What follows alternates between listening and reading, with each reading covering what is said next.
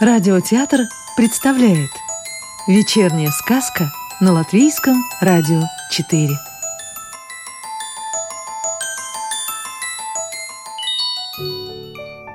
А сегодня слушаем продолжение сказки «Небывалый воробушек» автора Викса в переводе с латышского Нины Бать. Странная птичка. Как-то раз – Воробушек пролетал мимо вишневого сада и опять увидел человека. Вернее сказать, не человека, а человечка, потому что он был гораздо меньше того первого. Похоже, это был человеческий детеныш. Человеческий детеныш сидел на маленькой площадке на золотистом песке – а в руках у него был... От удивления у воробушка на затылке перья встали дыбом. Кто бы вы думали? Птенец! Но птенец совсем не двигался, будто неживой. Значит, сизоворонка права? Человек заразился той болезнью, про которую она рассказывала и убил птенца?» Воробушек вспорхнул в сиреневый куст очень близко от песочной площадки. Любопытство было сильнее страха. Ему так хотелось знать, что же будет дальше. Человеческий детеныш, надо вам сказать, это была девочка, взял ключик, вставил его неживому птенцу в бок и крутанул – что-то застрекотало. Воробушек вздрогнул от испуга. Тут девочка поставила неживую птичку на земь, и та ожила. Птенец как-то странно трепыхался и постукивал клювом, словно клевал зерна. Но ожил он ненадолго. Он постукивал все тише трепыхался все слабее и, наконец, замер.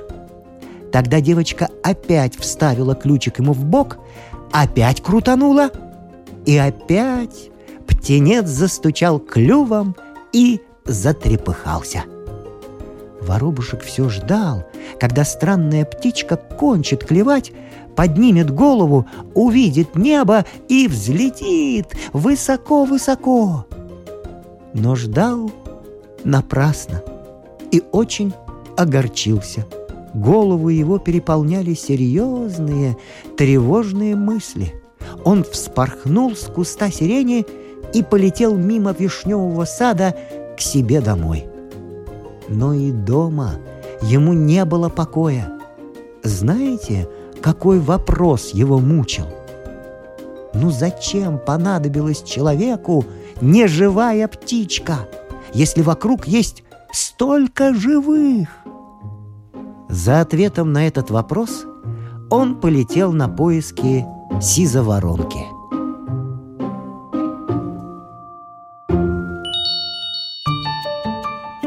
Второй рассказ сизоворонки. Сизоворонка отдыхала после плотного завтрака – Воробушек поспешил рассказать ей про неживую птичку.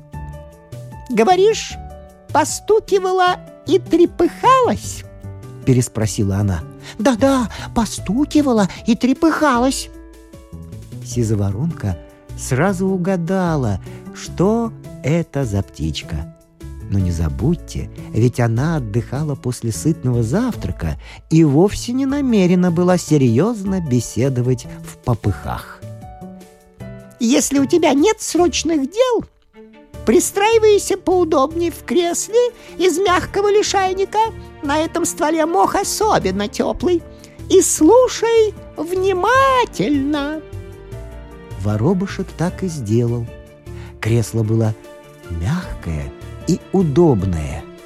Видишь ли, при нашей первой встрече я тебе рассказала про человека и его болезнь, о том, и его болезнь, о том, как он начал нас преследовать и как мы от него отделились. Вспомнил? Очень важно, чтобы ты все помнил, иначе ничего не поймешь из того, что расскажу тебе дальше.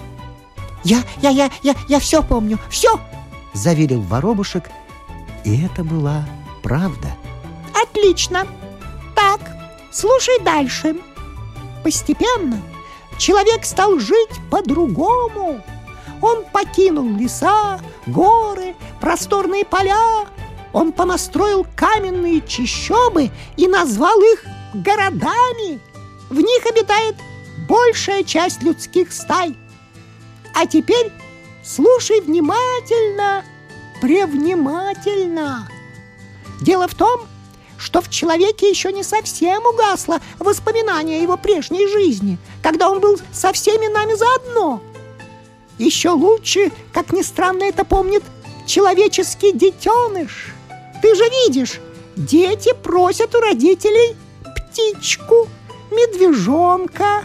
Заметь, я сказала птичку, медвежонка, а не птицу, медведя.